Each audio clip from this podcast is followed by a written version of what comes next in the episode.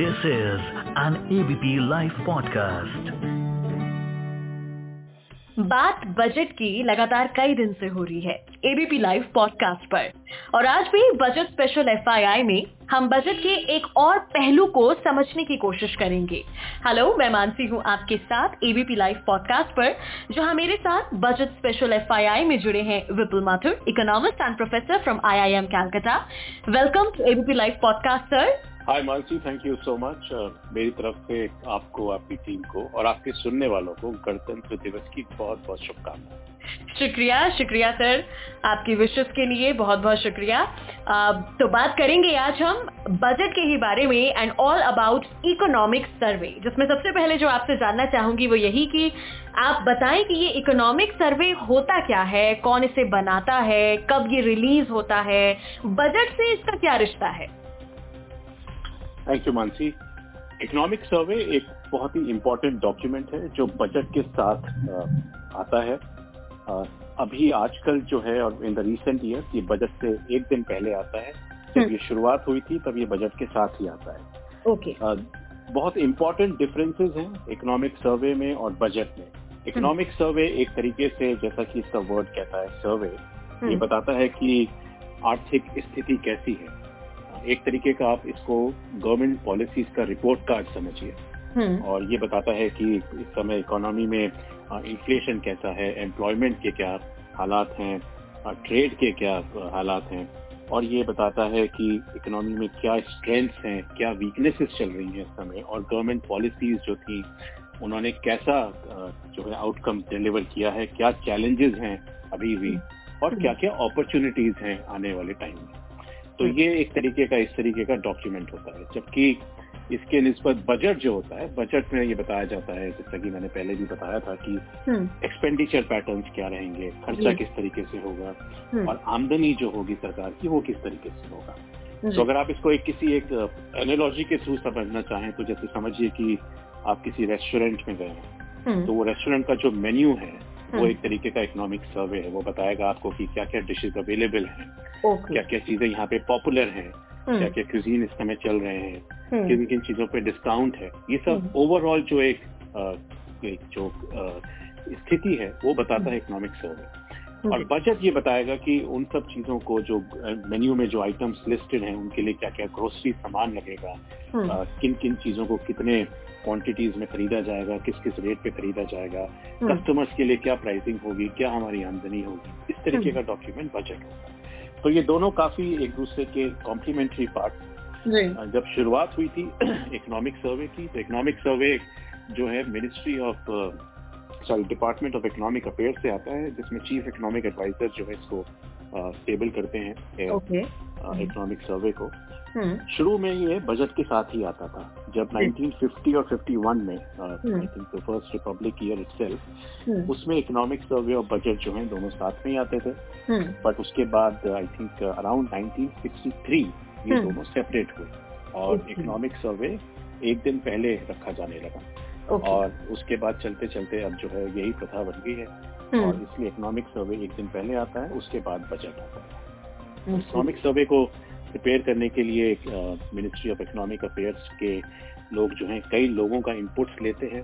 Okay. कई सारी industry bodies जो हैं पब्लिक इंस्टीट्यूशंस जैसे आरबीआई हो गया सेबी hmm. हो गया पेंशन फंड इंश्योरेंस फंड्स हो गए थिंक टैंक एंड एक्सपर्ट्स उन सब की राय और मशवरे और सलाह के थ्रू जो है ये कंपाइल किया जाता है। तो ये इन जनरल ये एक तरीके का रिपोर्ट कार्ड बता देते हैं। जी तो इकोनॉमिक सर्वे के इतिहास के बारे में तो आपने हमें बताया लेकिन बात करेंगे अब पिछले दस सालों के इकोनॉमिक सर्वे के बारे में अगर आप कुछ हमें बताएँ तो जैसा कि मैं कह रहा था कि 1951 के आसपास जब ये आया था पहली बार तो ये बजट का एक डॉक्यूमेंट था उस समय जो है ये इसमें ज़्यादा विश्लेषण नहीं होता था ज़्यादा एनालिसिस नहीं होती थी हम्म, ये हम्म। सिर्फ़ एक तरीके का डिस्क्रिप्टिव यानी एक वर्णात्मक हम्म। एक डॉक्यूमेंट हुआ करता था और इसका जो टोटल नंबर ऑफ़ पेजेस हैं वो भी बहुत कम हुआ करते थे। करीब तीस चालीस के आसपास के पेजेस हुआ करते थे। नाइनटीन सिक्सटीज के आसपास जो है इसमें थोड़े से और चार्ट्स और टेबल्स आने लगे और हिंदी में अनुवाद जो है उसी समय करीब शुरू हुआ। सिक्सटी टू सिक्सटी थ्री के अराउंड ये दो पार्ट्स में बांटा गया। पहले पार्ट में जो है इकोनॉमिक डेवलपमेंट के बारे में बात होती थी और दूसरा पार्ट जो है सेक्टर वाइज एलोकेशन देखता था कि एग्रीकल्चर में क्या चल रहा है इंडस्ट्री में क्या चल रहा है सर्विसेज़ सेक्टर में क्या चल रहा है। हम्म। तो धीरे धीरे ये सेवेंटीज एटीज में और ज़्यादा डिटेल में जाने लगा थीमेटिक सर्वेज होने लगे। नाइनटीन हम्म। एटीज में जब आप आते हैं तो इसकी काफ़ी सब्सटेंशियली लेंथ बढ़ जाती है नंबर ऑफ़ पेजेस में। हम्म। और 91 92 में इसके दो वॉल्यूम्स आए जब इंडिया एक मेजर क्राइसिस से गुजर रहा था। उस समय ये काफ़ी डिटेल एनालिसिस थी इसकी। Okay okay. और 2000 के आसपास जो है इसमें काफ़ी कलरफुल आने लगे हम्म, हम्म। तो ये इसका एक छोटा मोटा इतिहास है तो ये शुरू हुआ था करीब 60 पेज के आसपास से ओके okay. और अब जब हम्म। ये 2020-21 में जब ये बजट सॉरी इकोनॉमिक सर्वे आया था तो इसकी लेंथ करीब 900 पेजेस थी हाँ, तो, तो पिछले 10 साल के अंदर इसमें बहुत सारे एनालिसिस ऐड हुई हैं स्पेशली 2011-12 से जब Kaushik Basu chief economic advisor थे उस समय से इसने काफ़ी थीमेटिक एक अप्रोच हम्म। लिया था। हम्म। तो काफ़ी सारी इसमें चीज़ें ऐड हुई हैं। सिक्सटी टू और सिक्सटी थ्री जैसा मैंने कहा तब ये जो है दो वॉल्यूम में आने लगा। Last hmm. में अगर अगर आप कुछ रिसेंट ईयर्स देखें तो इसमें डेटा विजुअलाइजेशन काफ़ी बढ़ गया क्योंकि अभी इंडियन इकोनॉमी में हम लोग स्पेशली नाइन्टीज के बाद से हम्म। काफ़ी सारा डेटा कलेक्ट करने लगे तो हमारी जो डेटा कलेक्शन कैपेबिलिटीज हैं वो सब हम्म। काफ़ी बड़ी हैं स्पेशली अराउंड 2005 ऑनवर्ड्स तो पिछले पंद्रह सालों में इसमें काफ़ी डेटा आने लगा हम्म। काफ़ी ग्रेनुलैरिटी आने लगी डेटा की काफ़ी हद तक हम देख पाते थे कि क्या क्या किस किस लेवल पे हो रहा है बहुत ही क्वांटिफाइड और मेजर्ड तरीके से। और अब एक्चुअली लास्ट रिसेंट जो इकोनॉमिक सर्वे आया था उसमें। तो सैटेलाइट और जियो स्पेशल इमेजेस का भी यूज़ किया गया है okay. जिसके थ्रू अर्बनाइजेशन वगैरह इंफ्रास्ट्रक्चर या एनवायरमेंट या फ़ार्मिंग के ऊपर जो इम्पैक्ट है जो हम्म। उनकी स्थिति है उसको जो है सैटेलाइट इमेजरी के थ्रू इन्होंने एनालिसिस करने की कोशिश करी है हम्म। तो ये सब काफ़ी चेंजेस और बदलाव आए हैं इसमें जी जी। अब अगर कुछ लैंडमार्क इकोनॉमिक सर्वेस का ज़िक्र अगर आप करना चाहें? देखिए ये इकोनॉमिक सर्वे बहुत ही इंटरेस्टिंग डॉक्यूमेंट होता है। इनफैक्ट मैं सबको रेकमेंड करूँगा कि ये डॉक्यूमेंट ज़रूर पढ़ें क्योंकि हम्म। ये एक ब्रॉड ओवरव्यू दे देता है इकोनॉमी के बारे में। जब इकोनॉमिक हालात हमारे थोड़े से कमज़ोर चल रहे होते हैं तब उस हम्म। समय ये एनालिसिस जो होती है इसकी काफ़ी महत्वपूर्ण हो जाती है ज़ाहिर सी हम्म। बात है तो उस लिहाज से 91 92 का जो एक इकोनॉमिक सर्वे आया था जब हमारे इकोनॉमिक हालात उतने ठीक नहीं थे उससे पहले जब जस्ट पहले हमने रिफॉर्म्स वगैरह स्टार्ट किए थे लिबरलाइजेशन के हम्म। तो 91 92 का इकोनॉमिक सर्वे काफ़ी इम्पोर्टेंट था उसमें काफ़ी एनालिसिस थी कि मैक्रो प्रॉब्लम्स क्या चल रही हैं इंडिया में। हम्म। फिर उसके बाद जब फाइनेंशियल क्राइसिस हुई global financial crisis in 2008 and 9 तब काफ़ी रुझान था उस सर्वे का टुवर्ड्स एनालाइजिंग की क्या ग्लोबल स्थिति है और क्या इंडिया में क्या डेवलपमेंट्स और हो सकते हैं चैलेंजेस आ सकते हैं। 2016-17 में इकोनॉमिक सर्वे ने जैम जो ट्रिनिटी जो जैम है जो आधार एंड मोबाइल सेक्टर का जो एक ट्रिनिटी है उसके बारे में हम्म। इन्होंने विजन रखी थी। अभी रिसेंट 2020-21 में सेल्फ रिलायंट इंडिया के बारे में बात करी गई है जिसके तहत इंडिया को एक फाइव ट्रिलियन डॉलर इकोनॉमी का हम्म। एक विजन डॉक्यूमेंट की तरह से प्रस्तुत किया गया। और ये जो फाइव ट्रिलियन डॉलर इकोनॉमी बनाने का जो विजन प्रस्तुत किया गया था अगर इसके बारे में आप बता सकें कि ये किस तरह से रोड मैप तैयार कर रहे हैं इंडिया को फाइव ट्रिलियन डॉलर इकोनॉमी बनाने का ये बहुत एक मल्टी डायमेंशनल अप्रोच इस डॉक्यूमेंट में प्रस्तुत करी गई थी हम्म। उसके कई सारे पहलू हैं जिसमें हम्म। से कुछ चीज़ें हमारे सेक्टर्स के लिए हैं कुछ चीज़ें इन जनरल जो बिज़नेस इन्वायरमेंट है उसके लिए फॉर एग्ज़ाम्पल एग्रीकल्चरल प्रोडक्टिविटी हमारी जो है वो समय उस पर काफ़ी ज़ोर दिया जा रहा है कि किस हम्म। तरीके से हम रूरल इनकम्स को बढ़ावा दे सकें और जो पॉवर्टी है उसको किसी तरीके से कम कर सके। तो अगर हिंदुस्तान को five trillion dollar of dollar economy बनना है 2030 तक तो उसके लिए ये बहुत ज़रूरी है कि हमारे गाँव के जो रहने वाले हैं जो हमारा वो भारत है हम्म। वो पॉवर्टी से उठ पाए और एक प्रोडक्टिविटी गेन कर पाए और इनकम्स वहाँ पे इम्प्रूव हो सके। तो उस पर काफ़ी ज़ोर है। दूसरा जो है ह्यूमन कैपिटल बहुत इम्पोर्टेंट एक डायमेंशन है हमारे इकोनॉमिक सर्वे की और इकोनॉमिक पॉलिसीज़ की। आपको पता होगा कि हमारा देश जो है जिसमें युवाओं की जो गिनती है वो बहुत ज़्यादा है। हम्म। दुनिया में सबसे ज़्यादा युवाओं की गिनती हमारे देश में है।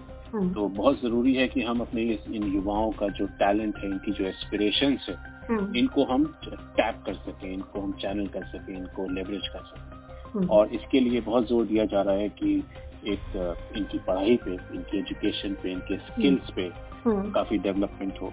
और एक इन जनरल जो है एक हेल्थ एनवायरनमेंट जो है वर्कफोर्स का वो बहुत इम्पोर्टेंट है किसी भी इकोनॉमिक ग्रोथ के लिए तो उस पर काफ़ी ज़ोर दिया जा रहा है फिर इंफ्रास्ट्रक्चर तो हम देख ही रहे हैं कि किस तरह से पिछले कई सालों में इंफ्रास्ट्रक्चर पे काफ़ी एक्सेलरेटेड तरीके से डेवलपमेंट हुआ है आ, हम्म। ये फ़िज़िकल इंफ्रास्ट्रक्चर हो गया जैसे ट्रांसपोर्टेशन हो गया एनर्जी हो गया हाउसिंग हम्म। हो गया ये हम्म। सब पे काफ़ी ज़ोर दिया गया है ताकि इकोनॉमी जो है एक हायर ग्रोथ पे जा सके और एक लार्जली जो है बिज़नेस एनवायरनमेंट हम्म।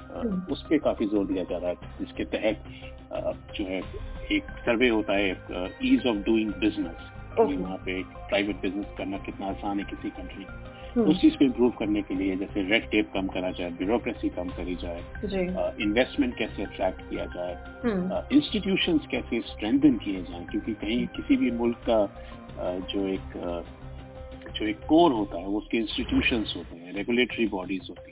कोर्ट सिस्टम होता है एक्सेट्रा एक ट्रांसपेरेंट बिज़नेस एनवायरनमेंट क्रिएट किया जाए तो उन सब चीज़ों पे भी बहुत ज़ोर है। फिर लास्ट अभी रिसेंटली आपने ये भी देखा है कि डिजिटलाइजेशन पे काफ़ी ज़ोर दिया गया इनफैक्ट इंडिया जो है डिजिटली बहुत डेवलप्ड कंट्रीज़ में गिना जाता है। हम्म। आपको अगर मैं बताऊँ तो अगर आप यूरोप जाएँगे जैसे तो हम्म। वहाँ पे अभी भी जैसे कैश काफ़ी यूज़ होता है। वहाँ पे। पर हमारे यहाँ पे अगर आप देखें तो हमारे यहाँ पे स्ट्रीट वेंडर्स से लेके बड़े शोरूम तक हम्म। आप जो है डिजिटली पेमेंट कर सकते हैं। तो जो यूरोपियंस जो अगर कोई यहाँ पे आता है तो वो काफ़ी सरप्राइज़ हो जाते हैं क्योंकि उनको उतना डिजिटलाइजेशन की वहाँ पे अनुभव नहीं है अपने देशों में। तो हम लोग डिजिटली काफ़ी डेवलप्ड हो गए इसके पीछे कई सारे जो है रीजंस रहे हैं। कि चीप इंटरनेट अवेलेबिलिटी हुआ है मोबाइल पेनिट्रेशन काफ़ी बड़ा है। और ऑब्वियसली डीमोनेटाइजेशन जो हुआ था उसने काफ़ी एक पुश दिया था digital and corona also I think corona भी जो एक बड़ा रीजन रहा कि सब लोग डिजिटल पे स्विच करने लगे जी तो वो डिजिटलाइजेशन जो है एक मॉडर्न इकोनॉमी की पहचान है उसका उसकी निशानी है वो। हम्म। तो डिजिटलाइजेशन पे काफ़ी ज़ोर दिया जा रहा है।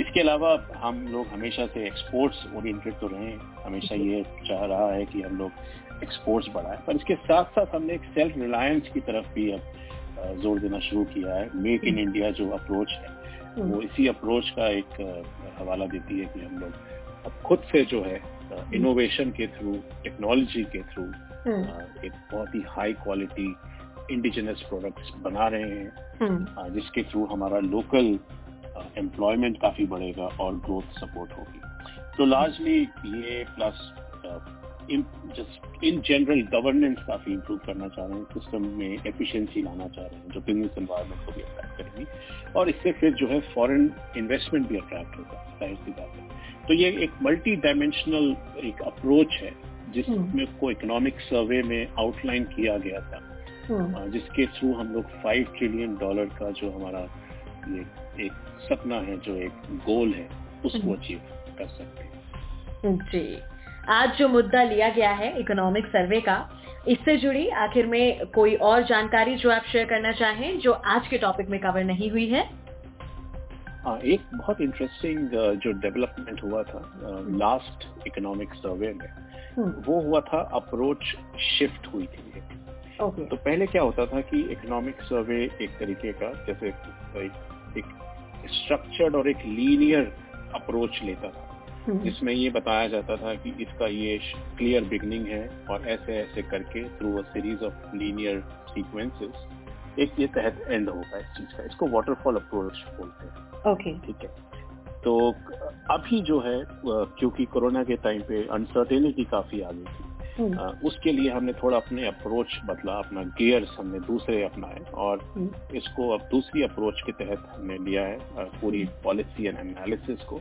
जिसके थ्रू हम काफ़ी फ्लेक्सिबल और एक आइटीरेटिव अप्रोच पे ज़ोर डालते हैं। जिस अप्रोच में हम लोग लगातार जो है निरंतर फीडबैक लेंगे और उस फीडबैक को इनकॉपरेट करेंगे नेक्स्ट स्टेप्स में। Okay. तो उसका एक एक लीनियर स्ट्रक्चर नहीं है उसका एक आइटरेटिव स्ट्रक्चर है hmm. जो फीडबैक के साथ बदलता रहता है अगर मैं hmm. आपको बहुत ही आसान भाषा में समझाऊं जैसे एक ट्रेडिशनली अगर आप घर बनाते हैं जी तो उसके लिए आप पहले से क्या प्लानिंग करते हैं आप पहले से पूरा डिज़ाइन तैयार कर लेते हैं घर का आर्किटेक्ट हम्म। के साथ हम्म। आप ये तय कर लेते हैं कि कितना फाउंडेशन रखी जाएगी नींव कैसी होगी दीवारें कितनी बनेंगी खिड़कियाँ कितनी बनेंगी और उस हिसाब से आप एक के ऊपर एक जो है ईट रखते रखते वो पूरा घर बनाना शुरू कर देते हैं तो ये एक लीनियर अप्रोच है जिसमें आपको एक बिगिनिंग पता है और एक एंड पता है इसमें अगर बीच में कुछ अनसर्टेनिटीज आती है तो चेंजेस हम्म। करने मुश्किल हो जाते हैं Okay. इसके निस्बत अगर आप समझें आपने अगर लेगोज गेम खेला है जिसमें बिल्डिंग छोटे छोटे ब्लॉक्स होते हैं काफ़ी एज हम्म, हम्म। छोटे एज ग्रुप के से लेकर बड़े एज ग्रुप तक के एक्चुअली एडल्ट तक वो खेलते हैं जिसमें वो जो ब्लॉक्स को जो है कंबाइन करके बिल्डिंग्स बनाते हैं हम्म। तो वो जो ब्लॉक्स को कंबाइन करके जो एक पूरी बिल्डिंग बना रहे हैं वो एक अप्रोच है जो फ्लेक्सिबल है कि अगर आगे चल के आपको कहीं पे कुछ आ, कुछ चेंजेस करने पड़े तो आपको आ, कुछ ही ब्लॉक्स में वहीं के वहीं आप आइटिरेशन कर सकते हैं और फीडबैक लेते हुए उस चीज़ को आगे बढ़ा सकते हैं। तो ये एक फ्लेक्सिबल अप्रोच है पॉलिसी मेकिंग की एनालिसिस की। तो ये चीज़ जो है काफ़ी डायनेमिक है हम्म। और ये एक माइंडसेट शिफ्ट हुआ है पॉलिसी मेकिंग में हम्म। जो कि आई थिंक लास्ट ईयर आया था और इस साल हम बेसब्री से इंतज़ार कर रहे हैं कि इस साल से क्या होगा। बिल्कुल। Thank you so much mister Vipul Mathur ABP live podcast पर आज हमारे साथ जुड़ने के लिए और इकोनॉमिक सर्वे को इतने बेहतर तरीके से इतनी गहराई से हम सबको समझाने के लिए। Thank you so much Mansi my pleasure ji. बस बाकी सबसे यही कहूँगी कि कल का एपिसोड तो बिल्कुल मिस मत कीजिएगा क्योंकि कल हम बात करेंगे इस साल के आने वाले बजट से हमें क्या एक्सपेक्टेशंस हैं। सिर्फ़ एबीपी लाइव पॉडकास्ट पर। मैं मानसी हूँ आपके साथ सुनते रहिए ABP live podcast This is an ABP Life podcast.